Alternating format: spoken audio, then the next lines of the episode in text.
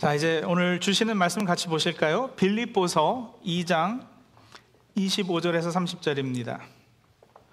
빌립보서 2장 25절에서 30절 제가 있습니다. 그러나 에바브로디도를 너희에게 보내는 것이 필요한 줄로 생각하노니 그는 나의 형제요 함께 수고하고 함께 군사된 자요 너희 사자로 내가 쓸 것을 돕는 자라 그가 너희 무리를 간절히 사모하고 자기가 병든 것을 너희가 들은 줄을 알고 심히 근심한지라. 그가 병들어 죽게 되었으나 하나님이 그를 극률히 여기셨고 그뿐 아니라 또 나를 극률히 여기사 내 근심 위에 근심을 면하게 하셨느니라.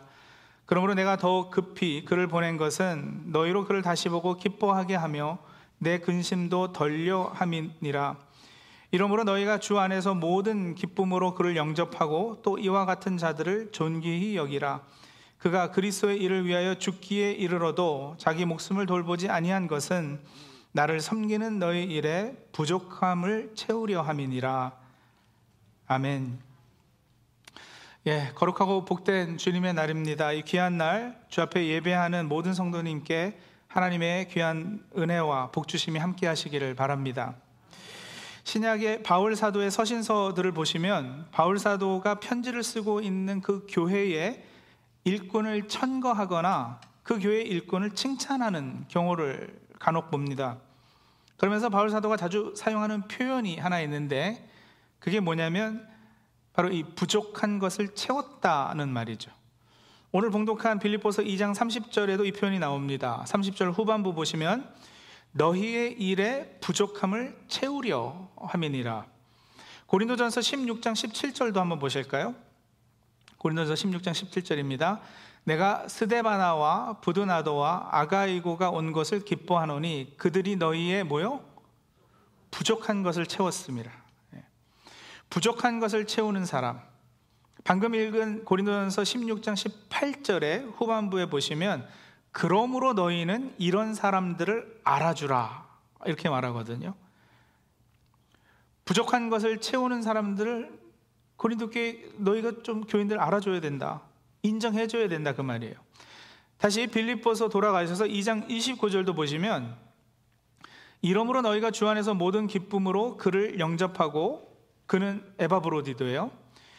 또 이와 같은 자들을 존귀히 여기라. 존귀하게 여기라고까지 말해요. 하루는 주일학교 선생님이 학생들에게 우리가 장차 천국에서 받게 될 면류관에 관해 설명을 쭉 해줬습니다. 그리고 학생들에게 잘 배웠나 질문을 한 거예요. 자, 그럼 여러분, 천국에서는 누가 제일 큰 면류관을 쓰게 될까요? 성도님들 어떻게, 어떻게 생각하세요? 제일 큰 면류관을 쓴 사람이 누굴까요? 한 학생이 대답했습니다. 머리가 제일 크네요. 예, 재치 있는 대답이에요. 하지만 머리가 제일 크다고 제일 크고 좋은 면류관을 받지는 않을 것 같습니다. 면류관은 직분 따라 받는 것도 아닐 거고 실력이나 똑똑한 손으로 받는 것도 아닐 겁니다. 고린도전서와 빌립보서를 하나님의 영감으로 쓰인 책으로 우리가 받는다면 이런 사람을 너희는 알아주라는 부탁, 이와 같은 자들을 존귀하게 여기라는 부탁에는 분명 이런 사람은 하나님에게도 인정받고 하나님께서도 이런 사람들을 존귀히 여겨주신다는 그런 의미가 담겨 있다 보는 것도 무리가 아닐 겁니다. 성도들의 부족함을 채우는 사람은 그런 복을 받게 될 것입니다. 스데바나라는 이름의 뜻이 멸류관입니다. 스데바나의 머리가 컸는지는 잘 모르지만 이름이 멸류관인 것은 그냥 우연은 아니었을 겁니다. 예, 바로 그런 사람이 멸류관을 받게 될 것이에요. 바울이 편지를 써보낸 교회들은 적지 않은 문제들을 안고 있는 교회들이었습니다. 여러분, 초대교회도 문제들이 꽤 많았어요, 교회 안에. 서로 파가 갈려서 분쟁이 있었지 않습니까? 고린도 교회는 아볼로파니, 바울파니 나눠서 다툼이 있었고요. 빌립보 교회도 유오디아와 순두계 두 여인이 서로 다퉈가지고 교회를 어지럽게 했어요. 그래서 바울이 화해하라고 권하기도 하고요. 음행 문제도 있었습니다. 고린도 교회는 특히 이 문제가 심각했는데 고린도전서 5장 1절에 의하면 아버지의 아내와 동거하는 사람이 교회 안에 있을 정도였으니까요. 교인끼리 세상 법정에 소송을 하기도 했고요. 안 그래도 초대교회는 외부로부터의 핍박도 심하, 심하고 유혹도 많았는데 내부적으로도 참 어려운 일들이 많았던 거예요. 그래서 서신서들 읽다 보면 야, 참 이런 교회도 교회인가? 이래서 하나님의 영광이 나타나겠나? 하나님이 욕 먹는 교회, 교회지 않는가? 어, 이런 생각이 들거든요. 요즘같이 기독교 안티들이 극성인 세대에 이런 교회가 있었다면 참 어지간히도 안티들의 표적이 되었을 겁니다. 생각해 보세요. 신문 일면에 헤드라인이 딱 뜨는 거죠. 어느 교회 모 집사 의붓 어머니와 동거하는데 교회는 시시거리고 감추다. 그러면 이제 인터넷에 댓글이 막 몇천 개가 올라오죠. 역시 개독교답다. 뭐 이러면서요. 그런데 교회 안에 이런 여러 문제가 있었음에도 주님의 몸된 교회에는 그런 부족함을 채우는 귀한, 귀한 일꾼들이 또 있었어요. 이렇게 하나님께서 알아주는 자들, 이분들이 있었기 때문에 주의 복음은 여전히 전파됐고, 주의 사역은 감당됐고, 그리고 2000년이 지난 지금까지도 주님의 몸된 교회는 건재한 거예요. 고린도 교회에는 스데바나 빌립보 교회는 에바브로디도 같은 일꾼이 있었습니다. 빌립보 교회는 바울이 복음을 전하다가 감옥에 갇혔다는 소식을 듣고 매우 염려하고 걱정하고 있었거든요. 그래서 교회 대표로 에바브로디도를 바울에게 급히 보냈습니다. 가서 바울의 사정도 알아보고 옆에서 바울을 돕고 시중 들게 하려는 의도였어요. 바울은 당시 감옥에서도 집필 활동을 계속했고 복음 사역을 감당하던 중이었습니다. 근데 이제 재판을 앞두고 이게 풀려나게 될 건지 아니면 죽게 될 건지 잘 모르는 상황이었거든요.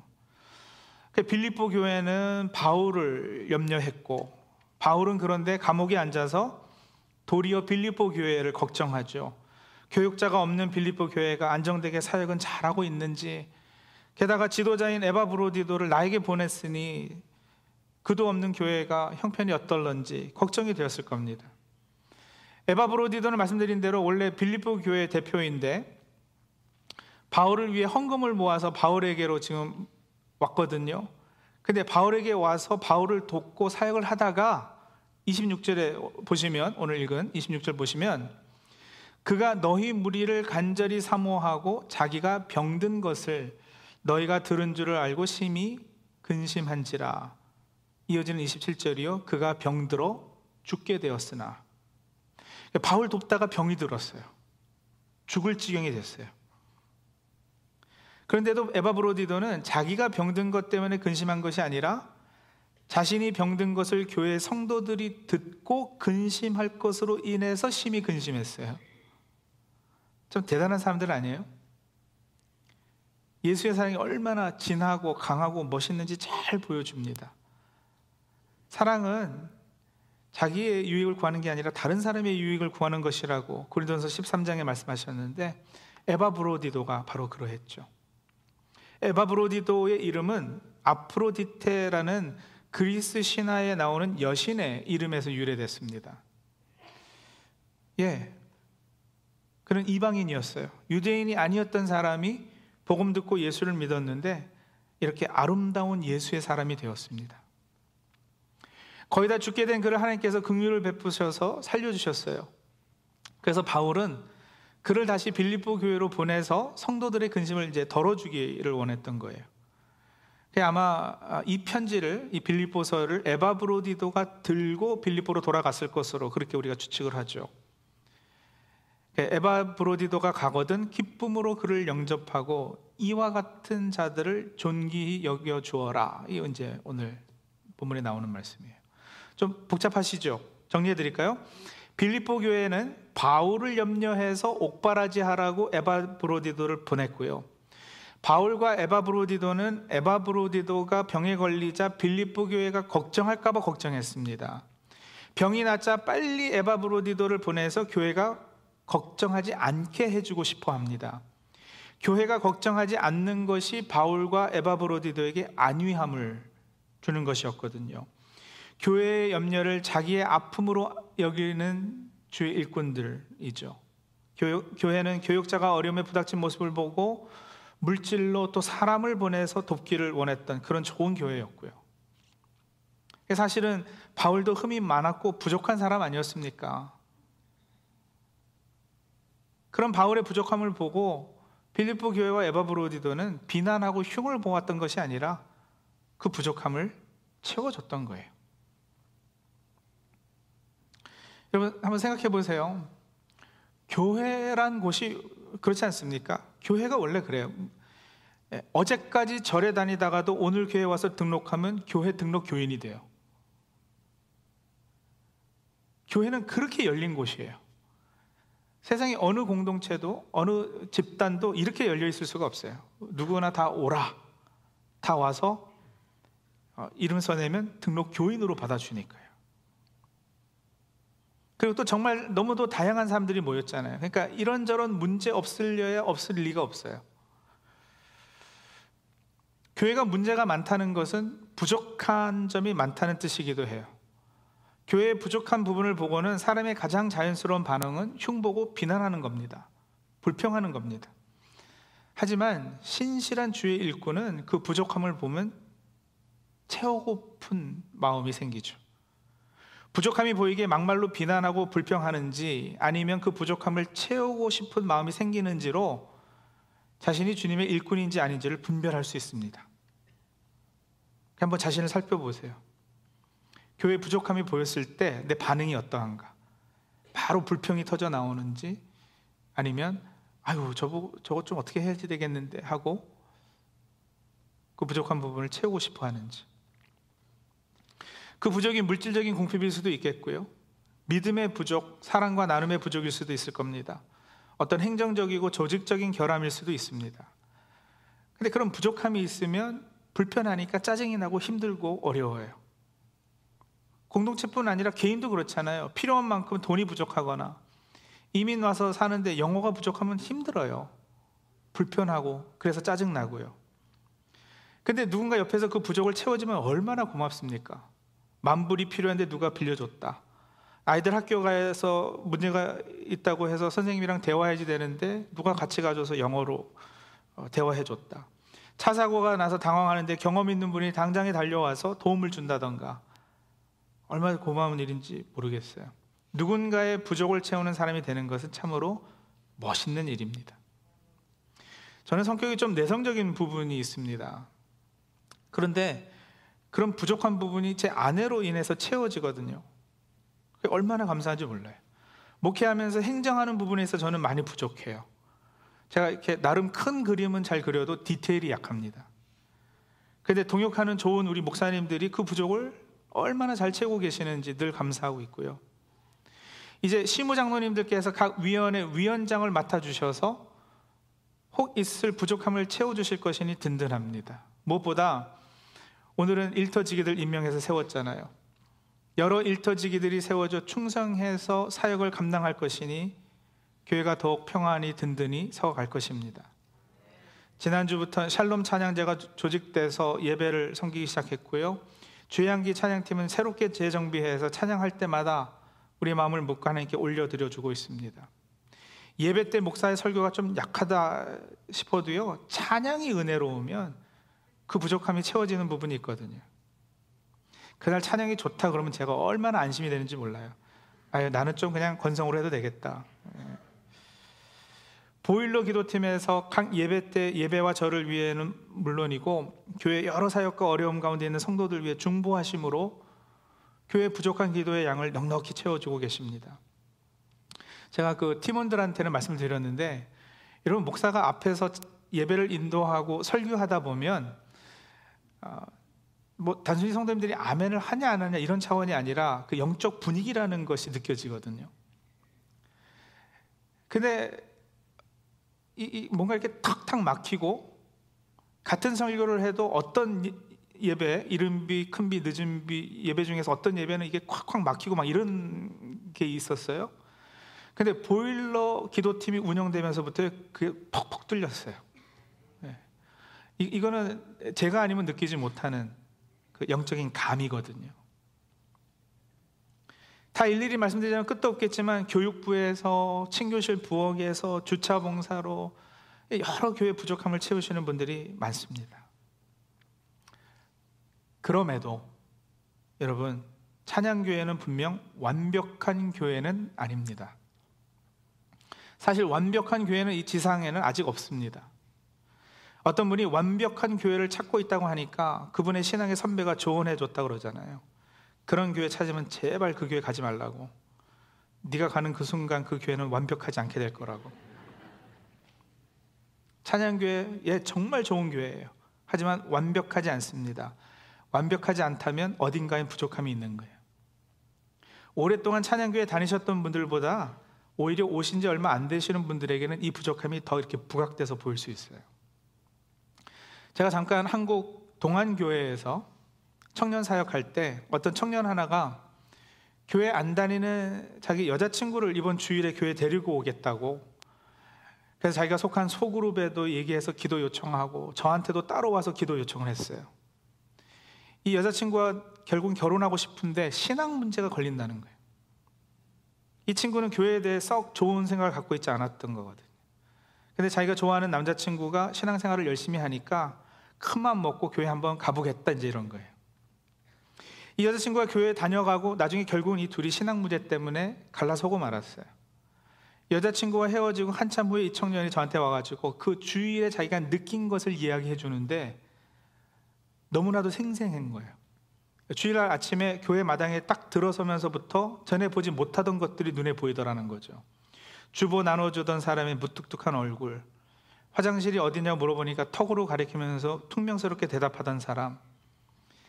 이 친구가 제일 기가 막혔던 것은 설교 정신 차려 잘 집중해서 듣게 하려고 앞자리에 이렇게 앉게 했는데 어떤 나이 드신 권사님이 오시더니 여기 내 자리라고 빗기라고 그래서 그걸로 그날 게임 끝났다. 청년이 그렇게 표현하던데요. 예배가 시작됐는데 예배 진행되는 동안 그렇게 지루하더래요. 교회 처음 온 사람이 전혀 알아듣지 못할 용어들이 사용되고 그날따라 설교는 왜 그렇게 길고 설교 내용도 그 친구와는 아무 상관없는 내용이었는지 나름 기대 많이 하고 기도했는데 너무 실망이 컸다는 거죠. 친교 시간에는 자기들끼리 웅성웅성 모여서 웃고 떠드는데 아, 이 새로운 자매에게는 눈길도 안 줬어요. 이 친구 말로는 그 사람들이 그렇게 얄밉게 보이더래요. 근데 자기도 그 전주까지는 그 무리들하고 같이 누가 오던 말든 여러분 한국 동안교회 옛날 김동호 목사님 계셨을 때 나름 교회가 컸어요. 그러니까 누가 새로 왔는지 뭐 알지도 못하고 관심도 없고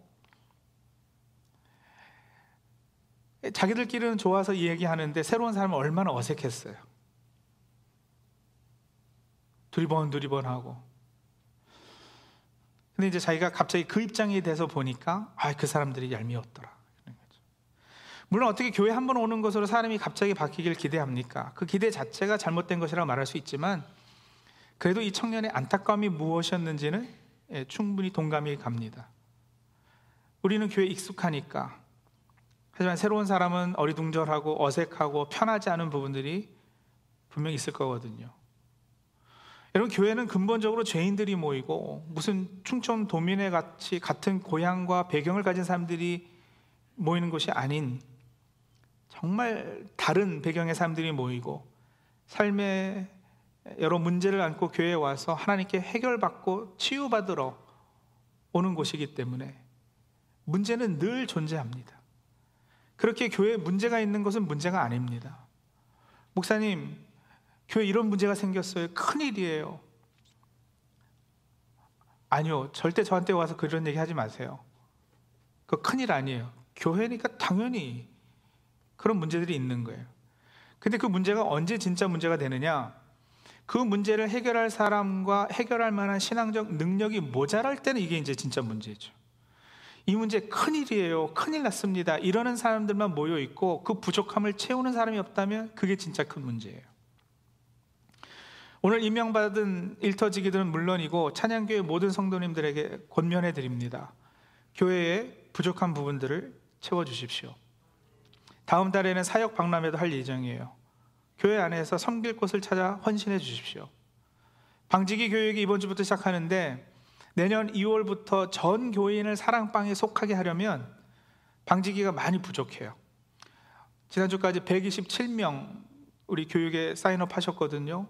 그, 어, 맞네 이럴 수 있지만 사실 그 부부가 같이 이렇게 하셨다고 생각할 때 방지기 수를 따지면 모자랄 것 같아요. 그동안 지치고 번아웃된 방지기들이 많이 계시는 줄로 압니다. 매주 모이고 모일 때마다 방지기가 집을 열고 음식을 해야 하고 거의 준 목회자처럼 목양의 역할을 해야 했기 때문에 예, 그런 줄로 아는데 사랑방으로 모여서 삶을 나누고 서로의 신앙을 돌아보는 것은 이건 사실 단거리 질주가 아니라 마라톤을 뛰듯이 해야 하거든요. 방지기가 혼자 짊어진 짐이 너무 무거우면 길게 멀리 가지 못합니다. 예, 앞으로도 방지기는 분명 헌신하고 희생하셔야 합니다. 하지만 전에도 말씀드렸듯이 사랑방 운영에 있어 변화가 있을 겁니다. 무거운 짐은 서로 나눠서 질 것입니다. 그러니 너무 무서워하지 마시고 방지기로 섬겨주세요. 네, 이번 교육에 참여하시고요. 섬기고 싶은데 뭐 일정이 여의치 않아서 교육받기 힘들다 이러면 목회자에게 문의해 주십시오. 방법을 찾겠습니다. 여러분 절대 오해하지 마세요. 교회 일을 잘 되게 하기 위해서 성도님들을 헌신하라는 게 아니에요. 오히려 그 반대예요.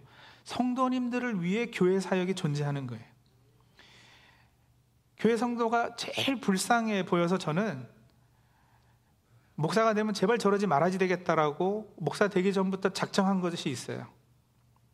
이런 거예요. 여러분 그런 교회들 있잖아요. 왜 우리 교회의 2023년 비전은 등록 교인 3천 명에 파송 선교사 300명입니다. 막 이렇게 아, 이게 하나님이 주신 비전입니다. 그래가지고 막 배너 만들어서 써붙이고 교회 여기다 이렇게 쭉 이렇게 붉은 글씨로 써놓고 막 그, 그런 거 보셨잖아요. 근데 여러분 무슨 하나님이 주시는 비전이 그래요. 3천 명 돼서 뭐 어쩌려고요? 누구를 위한 3천 명인데요? 거의 10중 8구 그런 비전을 내세우는 교회 성도들은 도구로 사용되고 이용되는 겁니다.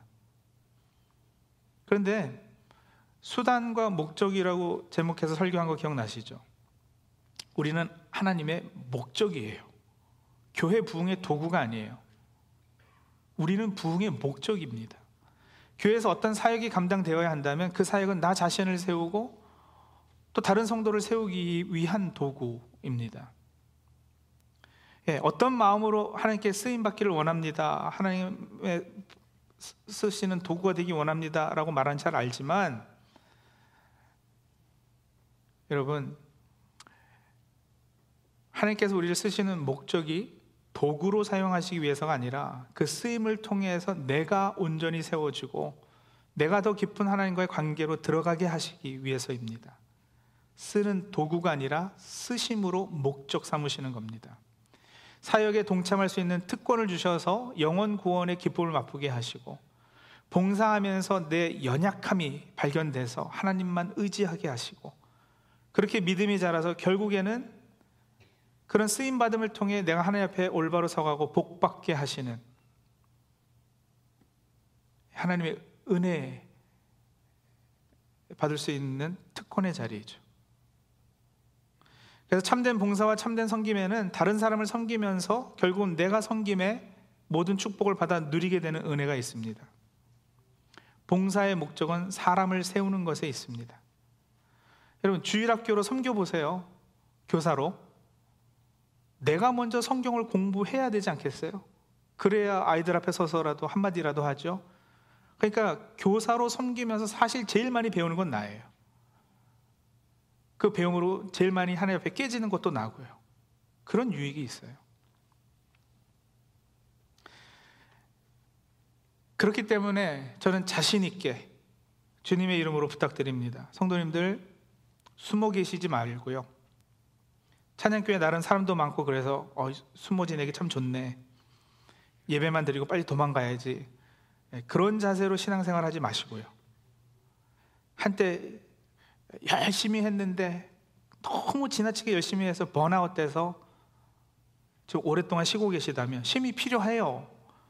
네, 근데 어느 정도 쉬셨으면 이제 팔 걷고 다시 시작하시기 바랍니다. 팬데믹 기간에 사실 충분히 쉬셨잖아요. 네, 이제 더 쉬면 게으른 거예요. 교회에서 사역 하나씩 맡으셔서 섬김을 배우시고 훈련하십시오. 그 훈련이 되어야 세상에 나가서도 빛과 소금의 역할을 감당하지 않으시겠습니까? 그렇게 교회 안에서의 섬김의 훈련이 쌓아지면 가정에서도 사회에서도 부족한 것을 채우는 사람으로 서게 되지 않겠습니까? 찬양교회도 이 중부 뉴저지와 더 나아가 북미 전역에 하나님 나라를 세워감에 있어 부족함을 채우는 교회로 서게 될 것입니다. 네, 우리 함께 같이 기도하는데요.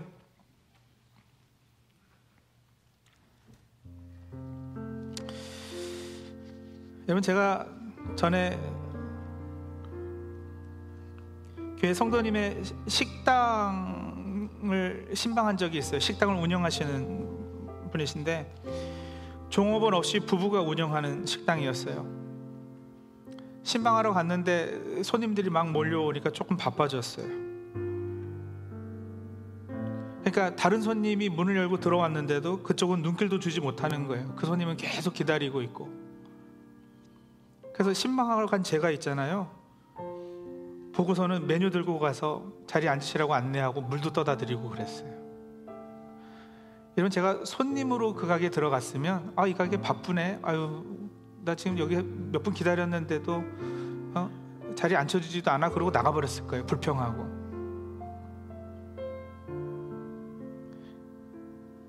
근데 제가 담임하는 교회 성도의 식당이니까 아유 저 저 저분 저러다 나가시면 어떡하나 나라도 빨리 가서 자리에 앉아드려야지 하고 그 부족함을 채우게 되던데요.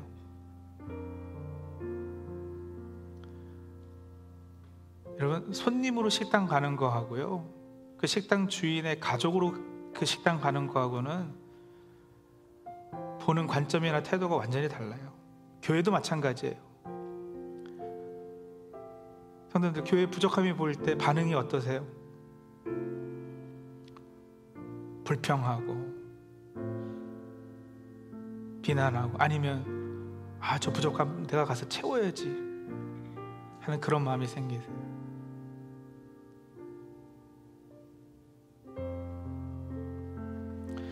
교회 손님이 되지 마시고요.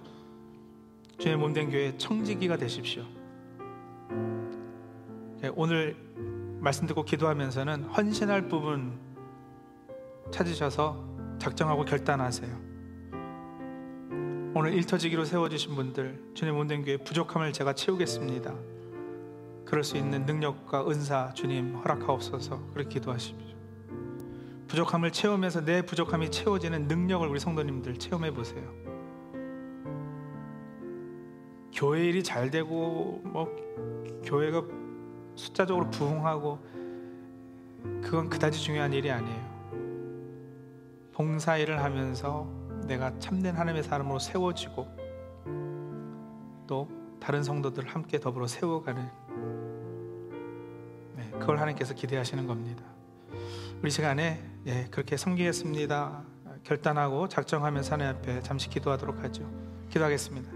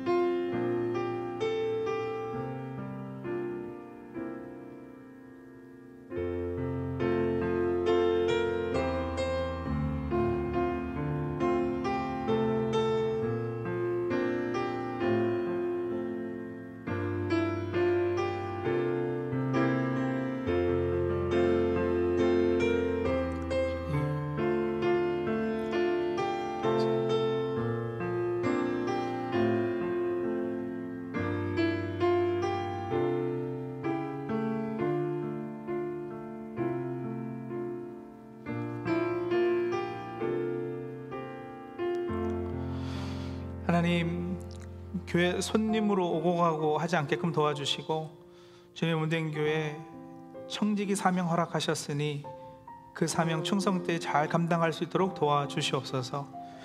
교회 부족한 부분들이 보인다면 하나님 나서서 그 부족함을 채우는 사람으로 설 수 있도록 도와주시옵소서. 그래서 하나님께서도 알아주시고 하나님께서도 존귀 여겨주시는 귀한 하나님의 사람으로 다 설 수 있도록 역사해 주시옵소서 예수님의 이름으로 감사하며 기도합니다. 아멘.